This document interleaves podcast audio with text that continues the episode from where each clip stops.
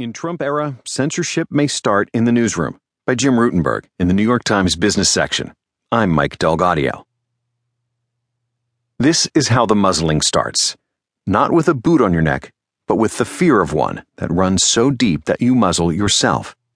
Maybe it's the story you decide against doing because it's liable to provoke a press bullying president to put the power of his office behind his attempt to destroy your reputation by falsely calling your journalism fake.